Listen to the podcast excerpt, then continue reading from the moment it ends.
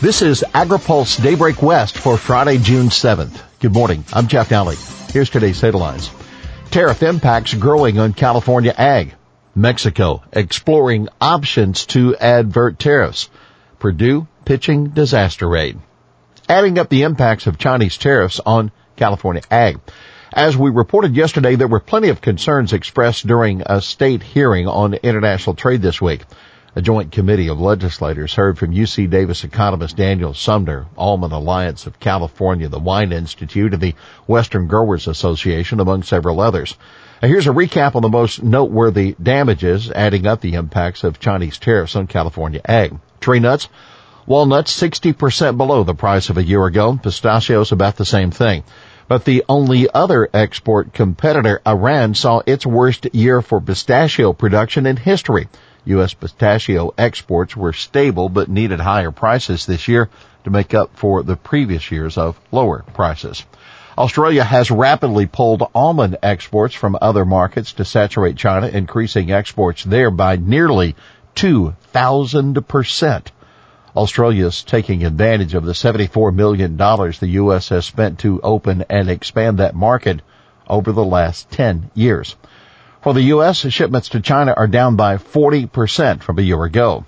For wine, the Chinese market, which has grown by four hundred fifty percent over a decade, instead shrank by twenty-five percent by the end of two thousand eighteen.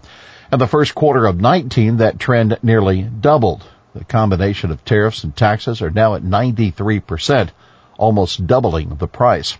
The Wine Institute's Sonora Conference says, we're in an environment where our competitors have significant government subsidies. U S industry received just three percent of what the E U industry gets for supporting marketing efforts.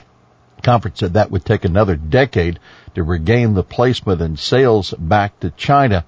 Over that time, California wine would lose out on the development of that market.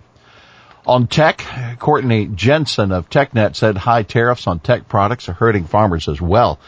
She listed robots, sensors, cameras, fuel cells, specialized batteries, and applications for cloud computing and artificial intelligence as goods becoming more expensive during a time when farmers need better technology. U S-Mexico talks continue. There's still no word of a deal to avoid a new trade battle with Mexico. As of last night, U S and Mexican negotiators were still struggling to reach an agreement on migration controls that would prevent the Trump administration from levying tariffs on all Mexican goods.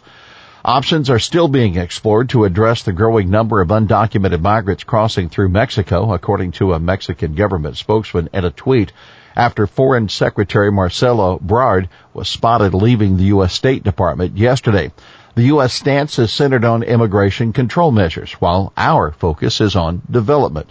We have not yet reached an agreement, but continue to negotiate. Yesterday, the second day of talks taking place under the threat of tariffs, the U S ag sector and farm state lawmakers fear that would derail efforts to ratify the U S Mexico Canada agreement and spark Mexican retaliation.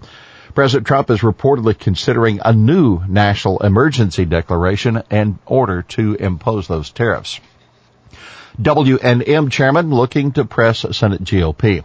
House Ways and Means Chairman Richard Neal says he's going to introduce a resolution of disapproval that could kill the tariffs on Mexico if President Trump goes ahead and imposes them. Now, keep in mind, Neal's resolution is clearly aimed at ratcheting up pressure on Senate Republicans. Many of them have been sharply critical of the tariff threat, but it is not clear how many would actually vote to override a presidential veto of the resolution. The president's proposed tariffs would hurt American workers, businesses, and consumers. According to Neal, a Democrat of Massachusetts, he said commandeering U S trade policy to influence border security is an abuse of power. Purdue pitches newly signed disaster bill. Ag Secretary Sonny Purdue will be in Florida and Georgia today to promote the long-awaited disaster relief bill that President Trump signed into law yesterday. Still waiting on some key details on how the bill will be implemented, but those mostly have to do with the prevented planting and stored grain provisions added to the bill to benefit the Midwest. Newsom's response? Well, the governor thanked President Trump and Congress for bringing much-needed relief to communities impacted by wildfires and other natural disasters. And on that note, new research this week from U C Extension specialists shows that water sources and rangeland for cattle downstream of the campfire were not heavily impacted by contaminants as had been feared. E P A science advisors may challenge WOTUS. E P A's Science Advisory Board, an outside group of experts that provides input on the agency's regulations, has decided to prepare a formal comments on E P A's proposed Waters of the U S rule.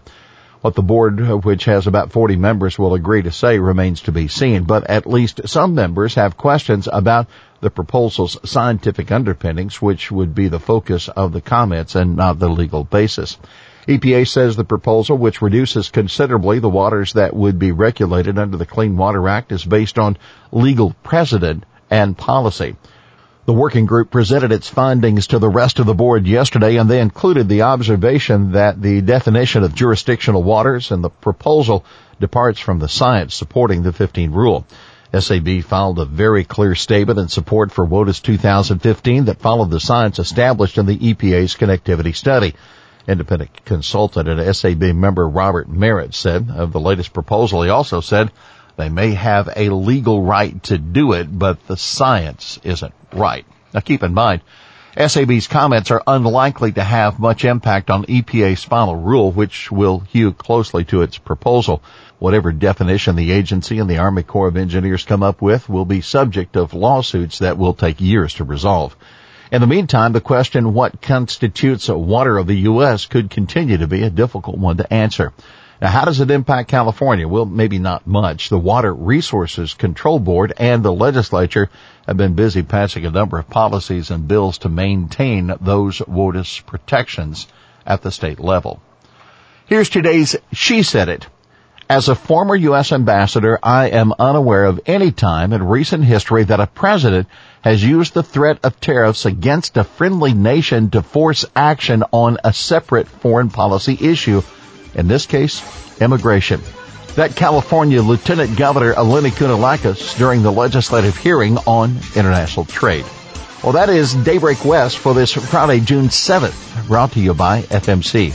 For the latest news out of Washington, D C, visit agri pulse dot com. For AgriPulse Daybreak West, I'm Jeff Alley.